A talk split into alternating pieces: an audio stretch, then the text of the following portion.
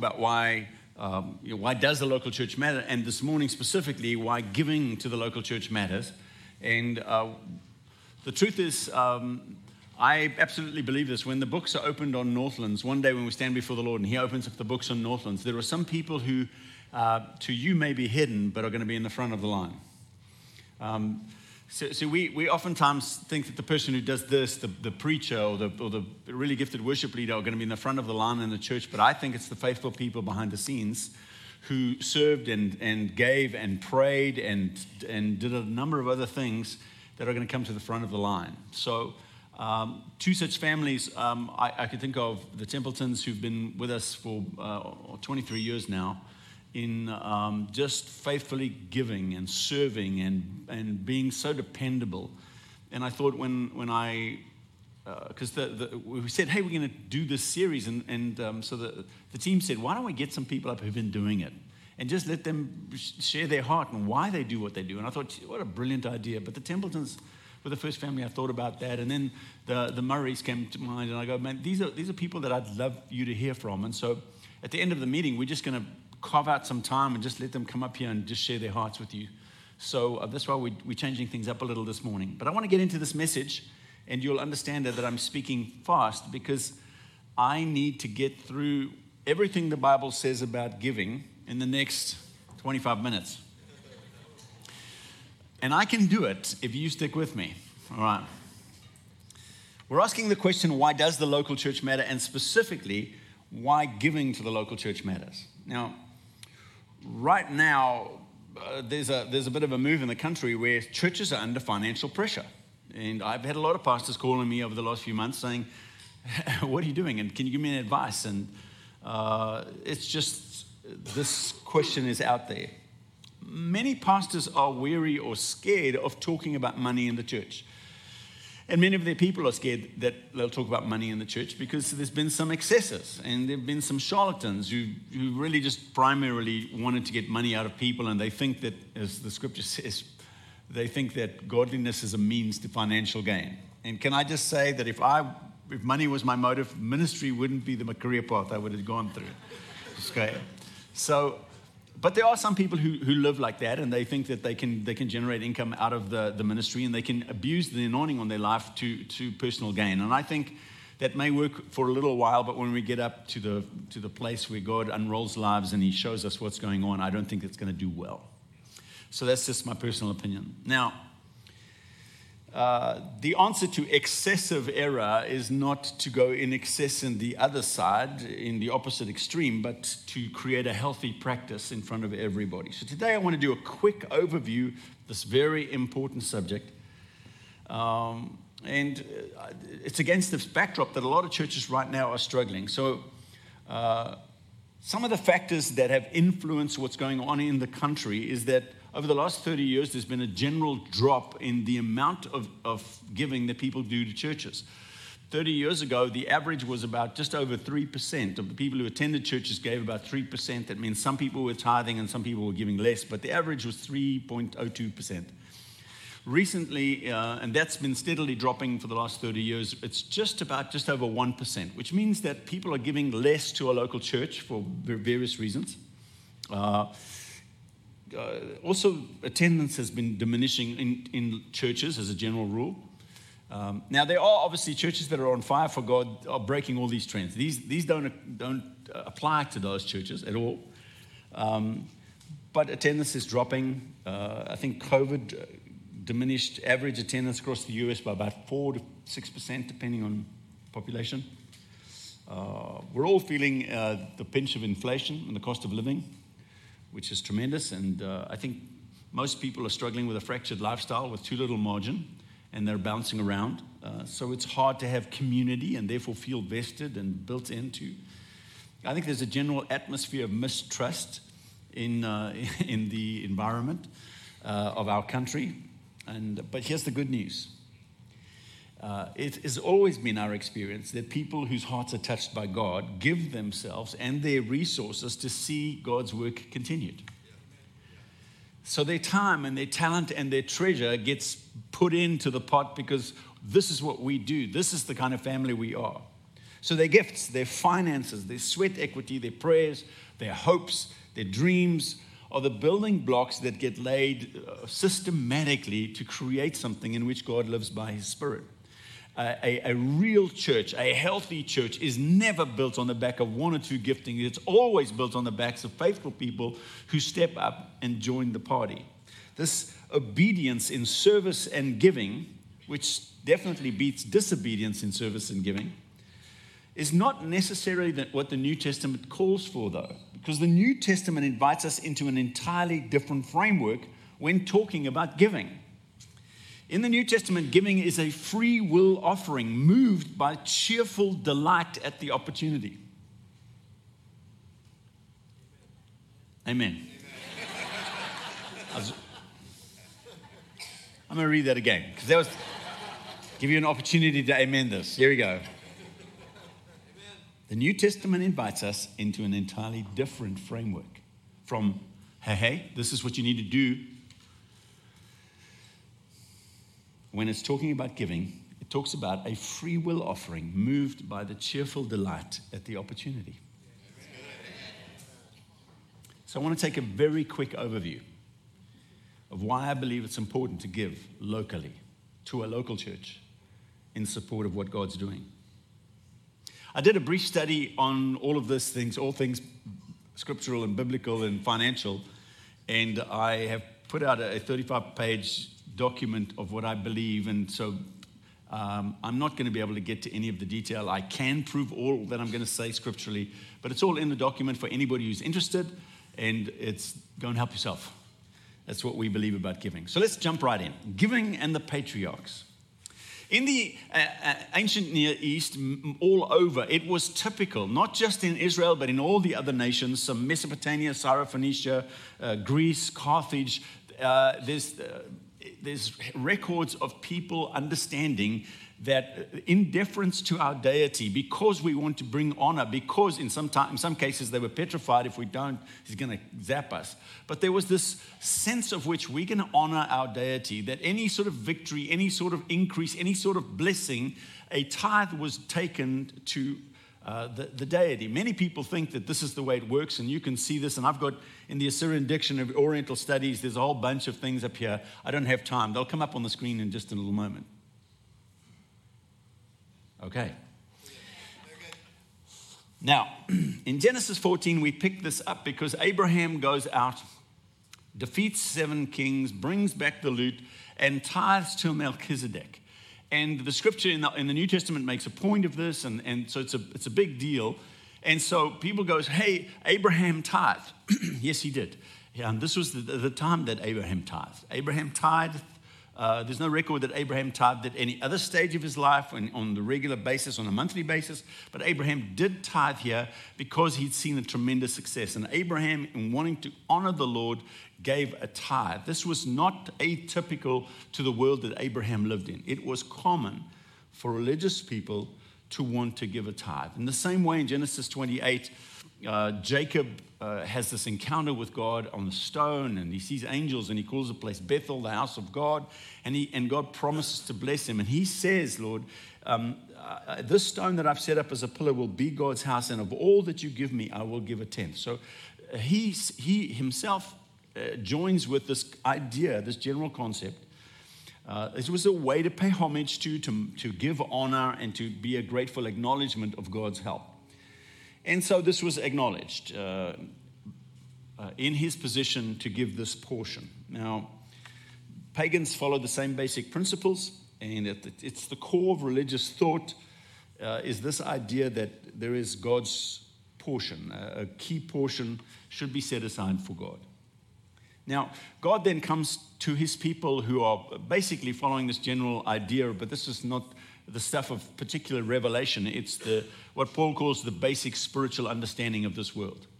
But God brings his people out of Egypt and he separates themselves for himself. He's trying to create a specific holy nation, and to them he gives the law. And in the law, God begins to speak. So let me give you an overview of what God said to tithes in Israel because there's much been made about this uh, I want you to understand that the tithes to Israel were tied to produce that was grown only on the land of Israel. In other words, God never asked any Gentile nation to bring a tithe because the tithe had to be grown on land that God had assigned to a tribe in Israel. Are you tracking?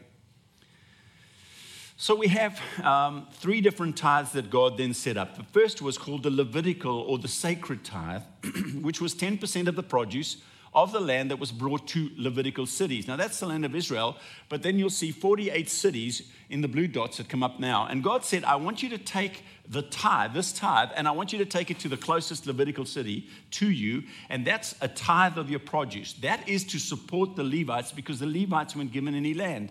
They were just given specific cities, and they said, You live there, and Israel will bring you a tithe of their food.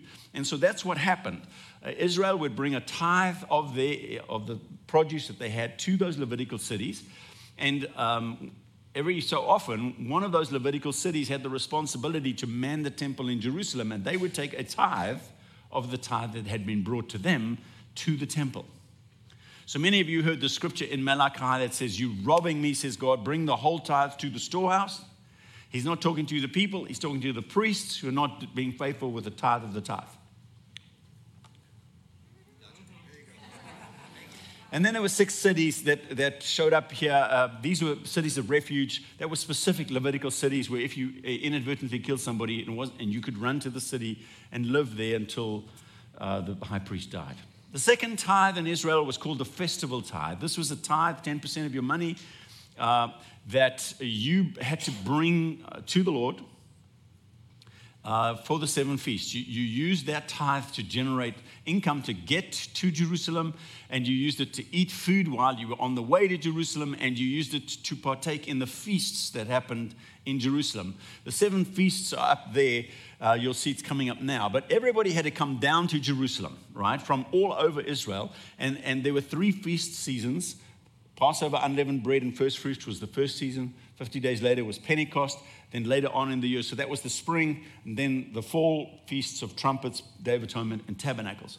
You had to come up at three feast seasons. You had to spend the time, you had to celebrate the feasts, you had to buy. Now, that tithe, what you ate of that tithe, and when you went to Jerusalem, you gave it to friends who were celebrating with you. It was, it was a celebration God commanded.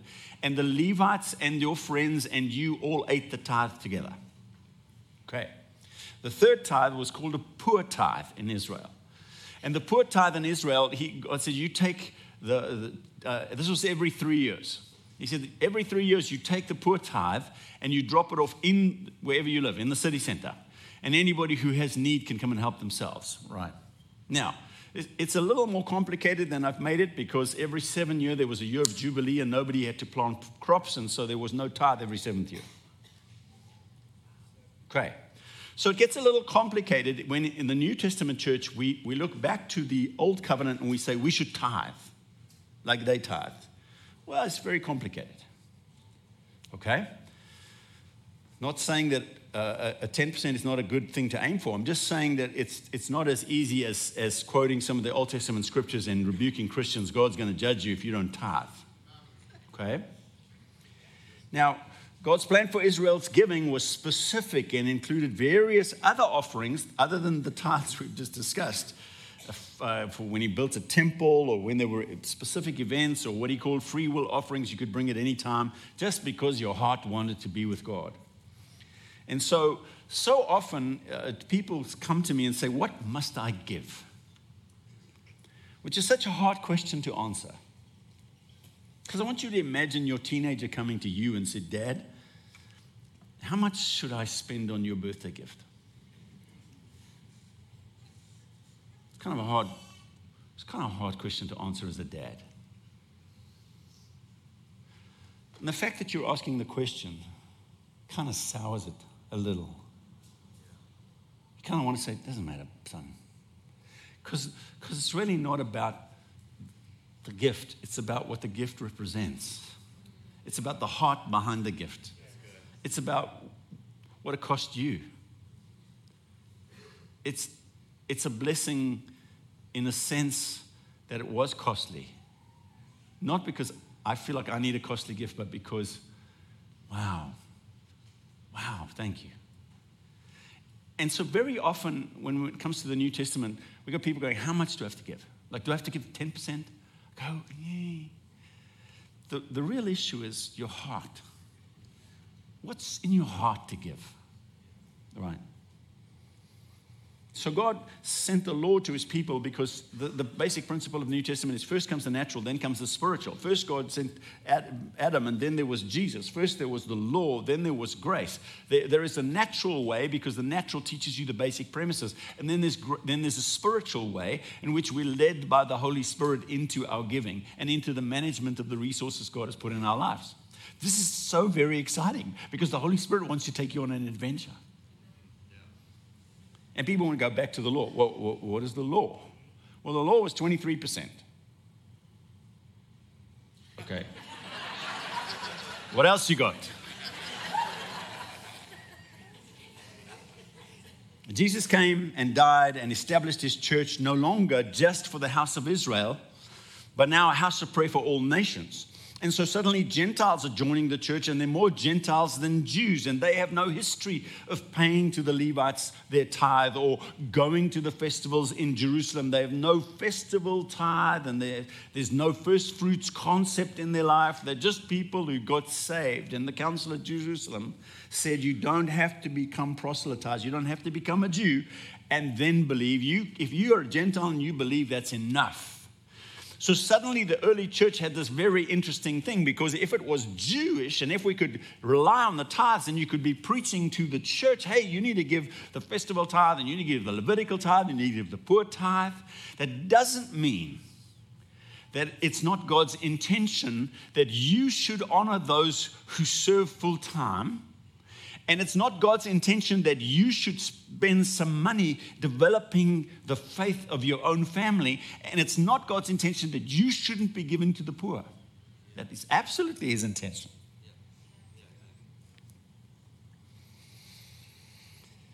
So there's a very different set of disciplines around this idea of finances and the need to be generous and to, to be God honoring. So I want to come into an overview of believers or what the scripture says in the New Testament. Are you still with me? Number one, let me just say as a general principle giving in the New Testament is not an obligation to obey, but an opportunity to take advantage of. In 2 Corinthians 8, which is probably in 2 Corinthians 9, the big chapters where Paul is dealing with how believers should deal with their finances, he says, I am not commanding you. Here is my advice of what is best for you in the matter. Each of you should give what you've decided in your heart to give, not reluctantly or under compulsion, because God loves cheerful givers. Isn't that good news? Paul isn't commanding, but advising and explaining, and yet he has a lot to say to everybody who wants to listen. The, the disinterested teenager hears, oh, good, I don't have to tithe, right? That's a score. Score. But a heart who's been touched still seeks out expensive jars of perfume to pour on the feet of Jesus. This is still the way it is, right? Second general principle is God's favor and blessing is on us, and it proceeds from the cross, not from our own works. But we get a choice on how we administer his favor on our finances. Jesus said this give, and it will be given to you. For with the measure you use, it will be measured to you. In other words, God says, hey, hey, my favor's on you. Here's a, here's a set of measuring cups. I'll take the thimble full. There you go. God says, bring the thimble. And then there you go. Right? Favor of God's on you. But you and I get to manage that favor. This is the principle. That's what Jesus said. That's what Paul said. Remember this whoever sows sparingly will also reap sparingly, but whoever sows generously will also reap generously.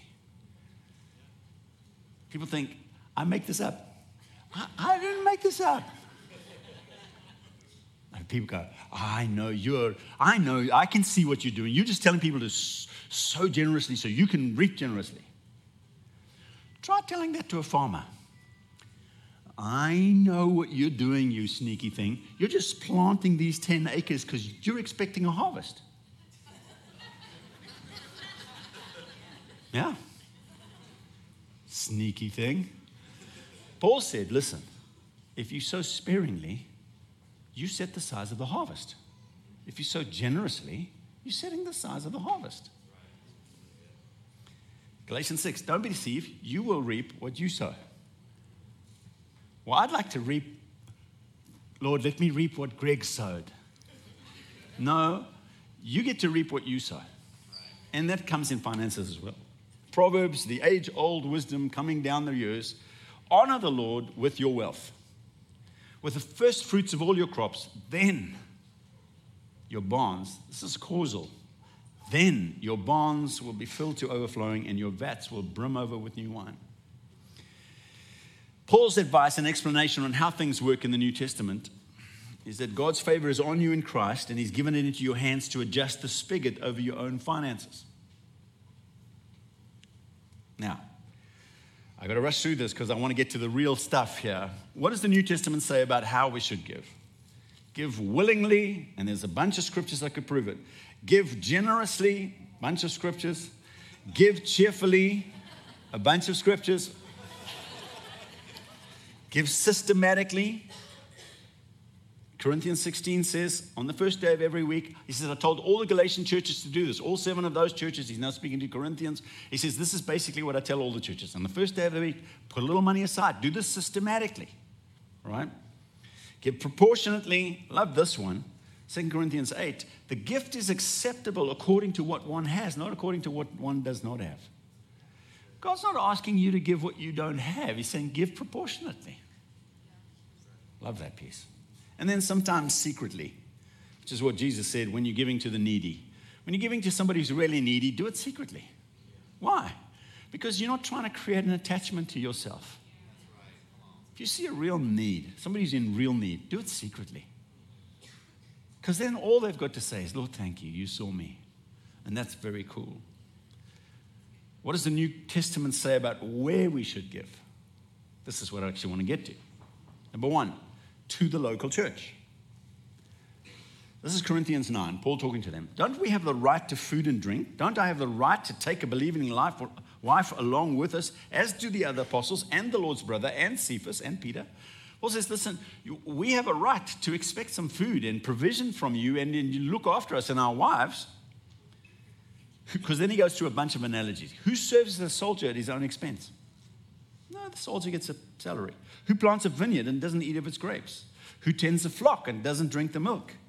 It's written in the law of Moses don't muzzle the ox while it treads the grain. Why? Because if you keep that ox working for about three days, and at the end of the third day, it's going to fall down dead because you muzzled it. You didn't have any, You got to eat. The beatings will continue till the morale improves. I know a good way we can save money. Let's cut all the pastor's salaries. Yeah, great. For about three days. Amen. when the plowman plows and the thresher threshes, they ought to do so in the hope of sharing in the harvest. If we've sown spiritual seed among you, is it too much that we reap a material harvest from you? Don't you know that those who work in the temple, the Levites, get their food from the temple, and those who serve at the altar, the priests, share in what is offered at the altar? In the same way, the Lord has commanded that those who preach the gospel should receive their living from the gospel. Fascinating to me. I do this all the time. Um, uh, part, of, part of my other job is I, I raise funds for World Without Orphans. And uh, it's fascinating to me. You go to, go to people and they go, Oh, we, what do you do? That we want clean water delivered into the middle of the village. How much, how much for a, a gallon of clean water? I go, Well, I have to build 300 miles of pipe and, and a refinery. And no, no, I don't want to give to infrastructure. Don't tell me about the salaries. Just, just tell me what it's going to cost. I, go, I, I can't tell you well, we're just wasting all this money on infrastructure. Well, I, I, I need to have at least a hose if you want me to deliver the clean water.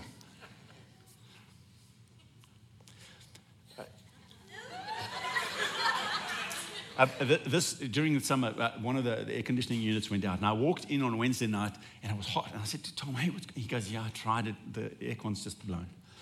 So we quickly turned down the cool in the room next door and we got fans blowing in. And people come in and they're a little bit like, oh, this is not comfortable. And, you know, do you know the air? I go, yeah, we just found out. So we, we do the teaching and now I know, hey, next Wednesday we're back here. And So Thursday morning early, David Todd's up, they're seeing what he can do. No, can't. We call the people, they come in, they look, you go, yeah, you need a new unit. We're going to bring one in, and they get, but it's going to take longer than Wednesday. So next Wednesday, we crank down the cool and we're blowing air back in. And some people come in and they're a little bit like, it's a little bit like, I mean, you knew about this last Wednesday. Why didn't you, uh, why didn't you get on this? And I wanted to say, I needed the 15K that it cost me, right? Like, like I'm for it. If it, if it worked as easy as that, I'd be, I'd be like, like let's do this thing. Yeah, let's, let's do it. We give to apostolic ministry. I'm running out of time. We give for local needs, we give to other churches, and we give for travel and preaching the gospel. We give to Holy Spirit promptings. I'm rushing because you need whatever the Holy Spirit tells you to do is absolute wisdom. Do that. We give for our families. The Bible says, take care of your own family, because if you don't, you're worse than an unbeliever. And we give to our testimonies. In other words, don't let your testimony be in the community that you don't pay your bills, you can't keep your word financially, that you, you're deadbeat and drop out. Don't do that.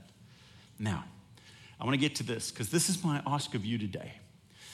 Many of you will know uh, that uh, a, a, church runs, uh, you, you, have a, a, a fund, a, reserve fund that you keep because some months uh, there's more expenses and uh, air conditioning units go out and things like that. And so you dip into the fund that you have and you, you keep a reserve fund, and life is easy. Uh, what I've noticed, and, and, churches all around the country are, are feeling this, with the, the, there is an increase in, um, like you're all feeling the same increase in, in the inflation rate and some of the expenses. That's going up. Uh, slightly less people coming to the church. That's not the case in our church, because we, we, grew over the summer, praise God. And but uh, as a general rule, people are giving less to the church, and uh, there's been a slowdown in income. Now, the, you can see that if the income slows down and the price goes up, you just start to burn into your reserves. And I, I've been watching this, tracking this over a few years, and I've said, you know what would be nice is that we need to build back up our reserve because we're getting we're still in a healthy place as a church. Uh, you get you get unhealthy, somebody's sick, you get healthy, you get fit, and then you get a model. And I think God's called us to be a model church. He certainly said a number of times, you're going to be a resource church. And from what I'm experiencing, a lot of the pastors are calling and going, What are you doing? What can we do? And I'm explaining to them a lot of what we're about. So we obviously we did the obvious thing. We pulled the staff in. Uh, we cut budgets quite drastically, and our staff just did. I'm just so proud of them. They just did it with pure joy, cut back radically on all the budgets, and they've stuck to those budgets. So I'm, I'm thrilled. I mean, I'm chuffed with the staff. Well done. We have to address the other thing of, of the slowing down income, and that's what I want to talk to you about. We need to address the flagging income. And what I really need to do is I, would like to raise $250,000 over the next year. Because all that's going to do is going to go back, it's going to reinflate to a, a, healthy margin, even to a model margin, the, the fund that we need. If, if we don't do that and the trend continues, a little while down the road, we'd be in trouble. So I thought I'd br- bring it to you now and say, hey, we need your help. The truth is, some people are able to give, and some people have been really struggling. And some people have perhaps felt a financial squeeze, and you thought to yourself, well, the church is fine. They don't need my money. I'll give elsewhere. And uh, can I ask you to consider cutting back somewhere else and being faithful with your giving to the church? Now, this is my dream. This is my dream.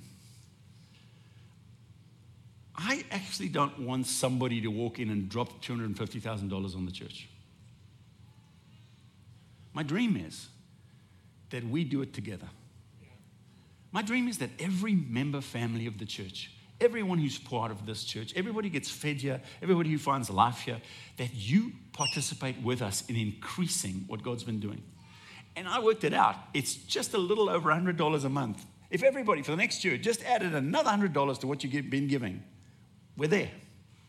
Isn't that astounding? Some of you can give more than that. And I'm asking you to do that.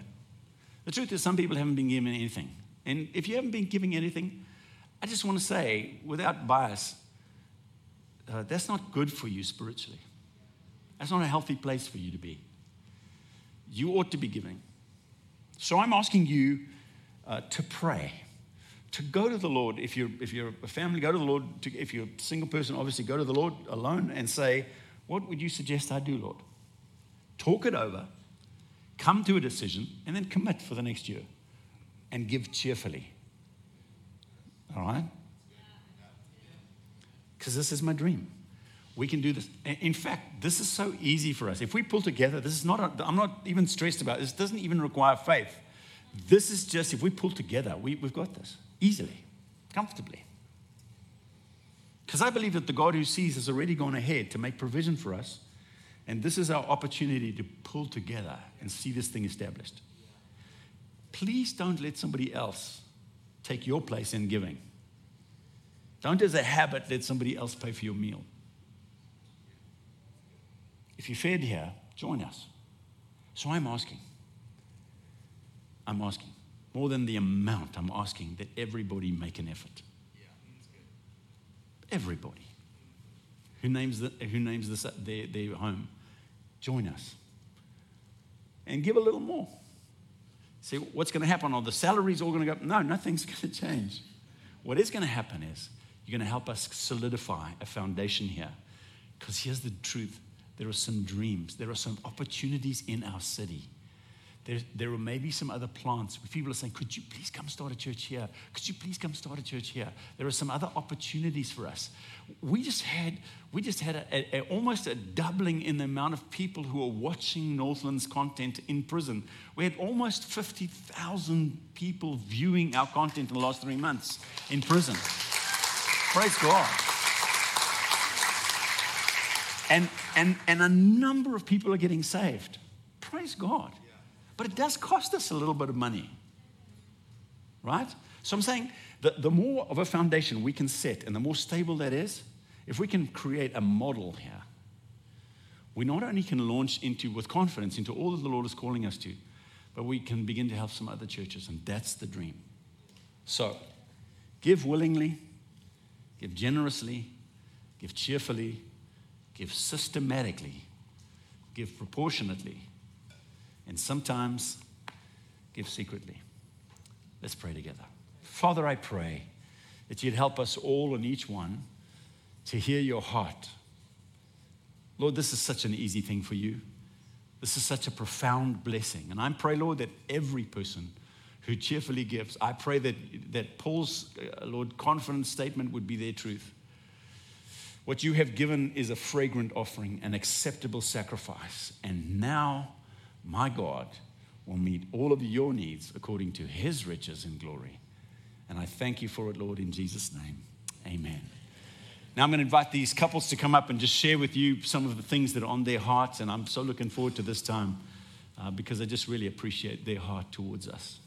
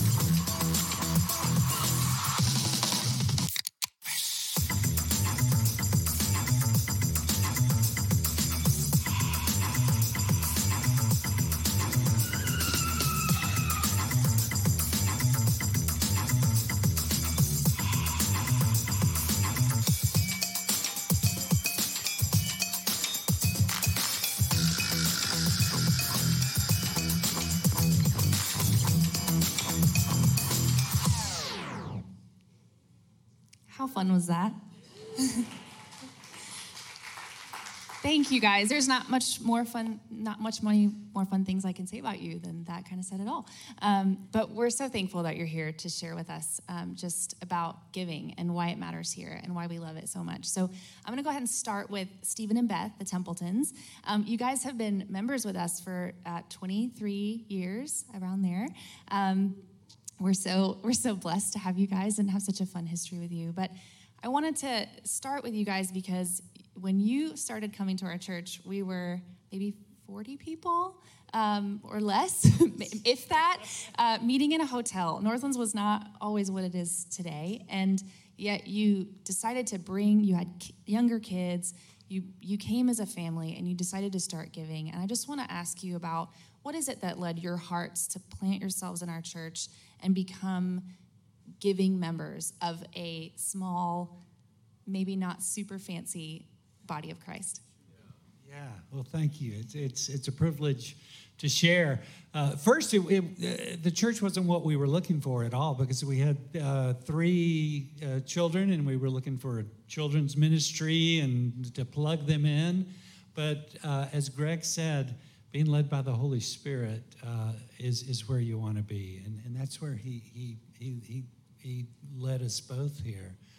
And the giving, I have to, I am so thankful when we were going through premarital counseling. Uh, our pastor at the time spent one session about, about finances. And he gave us the most simple advice that has really been life changing uh, and life giving for us. And that is this uh, concept that I now know, I didn't know at the time, of first fruits giving. And basically, he said, listen, it's simple. What you do, first of each month, the first check that you write, you write to the Lord. You, it's as an offering to the Lord. And at the time, I was a student. Beth was a middle school teacher uh, in, in a small school. I mean, we were, you know, just bare, barely getting by if. Um, but still, it was, so it wasn't the amount, it was the heart and it was the offering. And by doing that on a regular basis, it set a pattern and a habit in our lives and changed us to where this is this is for you, Lord. Uh, and that simple, very, you know, very simple advice really kind of uh, shaped our lives in giving. How would you encourage other people? I think maybe people who are in the seasons of life with young kids, crazy schedules. I mean, life is just so full. How would you encourage others to see the importance of giving to the local church as a family? you know, I think um, I think it's all about being intentional and about making decisions. And I, would rather, you know, it, life happens sometimes. Life happens to you, but I'd rather happen to life. You know, I'd rather be like making the decisions that will shape me and will shape our family. And it does shape you. This this decision to sow into a local church creates a form, um, especially over years. And I just don't think, I, I, don't see being in eternity with the Lord looking back and regretting that. Yeah.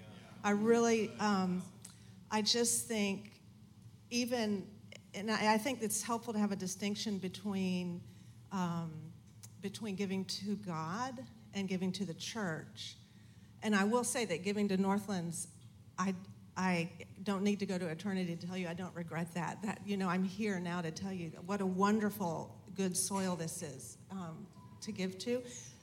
But you know, when you give to the Lord, if an offense comes or a disappointment comes, things don't go your way, we're not going to get there at the end of our lives or with Him and say, "Wow, I wish I hadn't given that to you, Lord." You know, so I, I, that to me is like a fuel, and I want to be formed by the decisions I make. You know, that I that I that we as a family, you know, have honor um, and I believe that has formed us. So I'm thankful to the Lord for Northlands for helping us with that. I'd love to ask you guys um, can you do you have a testimony in mind of a time that you felt the Lord prompted you to give um, and where you just saw the Lord bless that and honor that for your family and for the body? Well, you know, one was earlier on, and um, um it was at the time when we were building this, you know, we were doing something with the building or buying it or expanding it. And uh, we had set aside some funds to kind of remodel our house. And, and we bought this house and it was had like this mustard yellow paint everywhere and it was just horrible. And we, you know, it was like, when can we paint this and, and do all this? And, but something came up and Beth and I prayed and we said, you know what, we can, we can wait. And so, so we offered that to the Lord and it just, you know, it, it was something that, that helped the, the church. And, and that more than that, it did something in our hearts. You know, I think when you give, it, it does almost more in your hearts because it, it clarifies what you really value. You know, what's important. And uh, there, are, we can speak words, and you know, a lot words are cheap, but but it's really what you give. I think really clarifies that for, and it clarified for us. Amen. Thank you guys so much for sharing. Um, I want to turn to the Murrays, Stephen and Brittany. Hey guys, thanks for being with us today. Um, I want to start with Brittany and just ask you kind of the same question. What made you decide to make Northlands your church home? So we um, started in high school, really, the ends of high school and into college, um, being involved at a church, not super local, but we had the time and space to make the drive and do all the things downtown, and we um, we loved it. We loved this church. We did all the things at this church. Then um, we got pregnant really fast and early into our marriage, and we started to notice, which is really kind of hilarious because uh, I was 20, and we were attending the church where I was like the oldest person in the room by years, um, and realized that um, with a newborn baby and with the distance we were traveling, we we really needed to make a shift geographically in the church we were attending, which was really tough for us because that church was like it was wonderful and it was home for us. And um, i had no desire to leave that church but we really felt like the lord was asking us to step away into a church a, a little more hyper local to, uh, to be better resources or stewards of our time really. So we kind of left kicking and screaming um, and said to the Lord, Would you give us a church that just a little more geographically convenient to our lives? And um, would you show us where that is? And we we put it in Google Maps and kind of gave our perimeter of how far we were willing to travel. And so we visited all the local churches around. And um, every single time, I, I was like, Lord, I want to go home. Like, I want to go to my home. Um, and so it took us a while. Then we found Northlands. Um, and we loved it, but it still wasn't like, it just wasn't quite our home yet. Um, and so I really asked the Lord to, to um, replace that feeling of home with, with a church that we needed to be at. And He certainly did that. And um, Northlands is home for us, and we're so proud of this home. Um, and we can't imagine somewhere more beautiful for us to be. But here we are. Yeah. Awesome. Um, something that uh, Greg referenced in his sermon today, and something that we've been seeing, um, according to the Giving USA report as of um, last summer, we were seeing the percent of giving, uh, according to the GDP, be in steady decline. And something that we're seeing in the younger generation certainly is this um, philanthrocapitalism, where I can buy a pair of Toms and then that gives another pair to a child in need somewhere else, and but I still get what I want, you know. Um, and a lot of times that can feel like we're replacing our giving charitably with I just still get what I want and I can still be generous, you know, out there. Um, but I want to ask you guys because I know that you've had some relationships and you've given to other you know, parachurch ministries and missionaries and all that stuff that's that's also awesome. Can you talk more about how you guys came to a decision to really hone in your giving at the local base, at the local church, um, over and above also giving to other things? But why is this matter? Why is this important?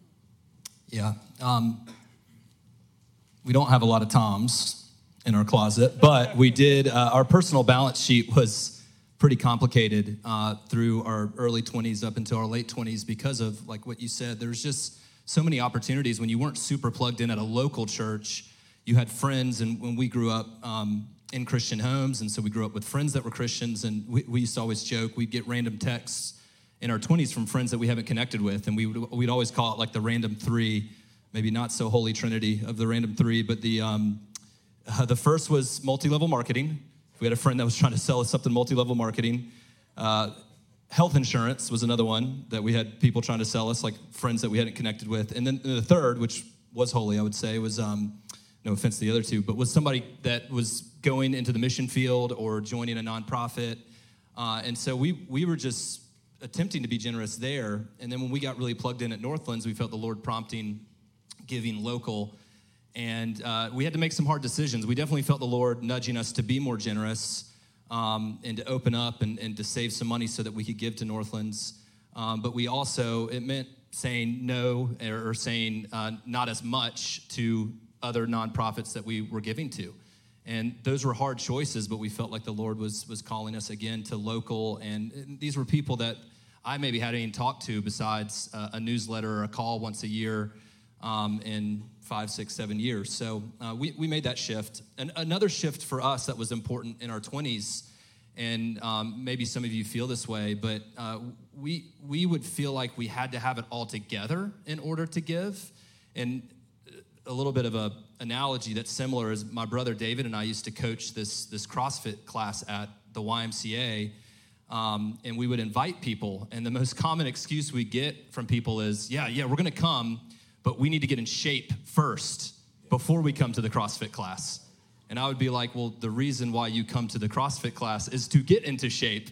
And I felt like for us with our finances, we we had some some of that maybe guilt or shame around we wish we were in a better place and maybe in the next year, or maybe if that bonus comes, or maybe if we save some money in this area, which would take time, then we would start to give. And, and that's not advice to say be reckless by any means, but I think, like Greg spoke to, every little bit matters and can really unlock some things in your heart and your walk with Jesus. And that was, uh, you know, a conviction that we felt of saying, all right, we don't have to have it all together. We can just start taking baby steps in, in that direction. Awesome. Um, just to close as well, can you guys share a testimony? Just a time where you felt like the Lord called you to give and it blessed someone, or it just kind of came out how much His hand was in that that moment. You sure?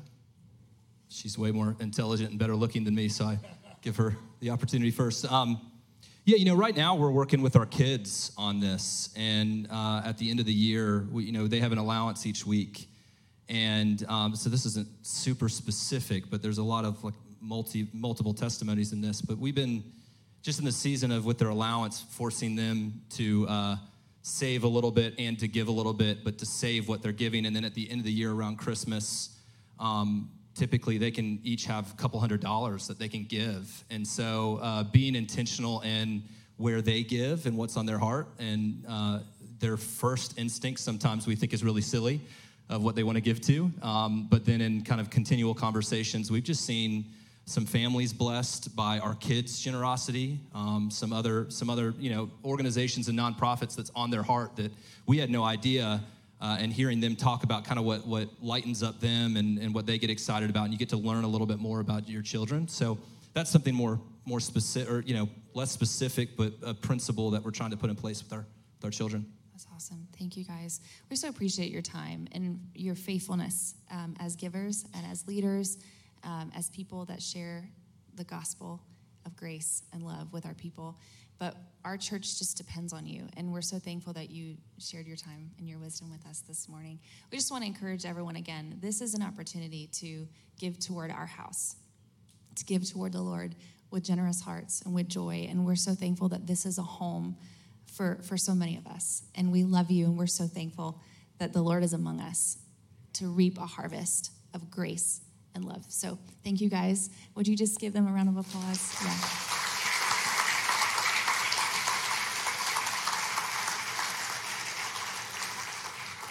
Thank you so much for being with us today. If this is your first time, of course, we want to welcome you and say thank you for being with us. We'd love to meet you out in the lobby. Coffee is on us. We'd love to hear more about your story. So definitely uh, flag me down. Um, anyone you saw up on stage today, we'd love to meet you and, and hear more about you. Journey group signups are next week. So we're so excited about that. If you have been part of a journey group before, you know this is a really fun Sunday for us. If you have not, come ready and excited. It's going to be really fun. So we're going to have all of the lists of journey groups that are available this fall up next Sunday, so don't miss it. And then, uh, as we mentioned today many times, if you would like to begin your journey of giving toward the local church, you can do that in our Give More Fund. And you can find that on the QR codes on the back of your seat or in the front if you're on the armrest if you're in the front row. Just scan that. That information and any other information that we've shared today is available there for you at any time. And then lastly, our ministry team every week is so faithful to pray and ask the Lord what He wants to do among us this Sunday. And those words will come up on the screen. So you can find those um, right here. And our ministry team will be up front so you can receive ministry uh, as you leave today. Again, we love y'all. We bless you, and we will see you next week.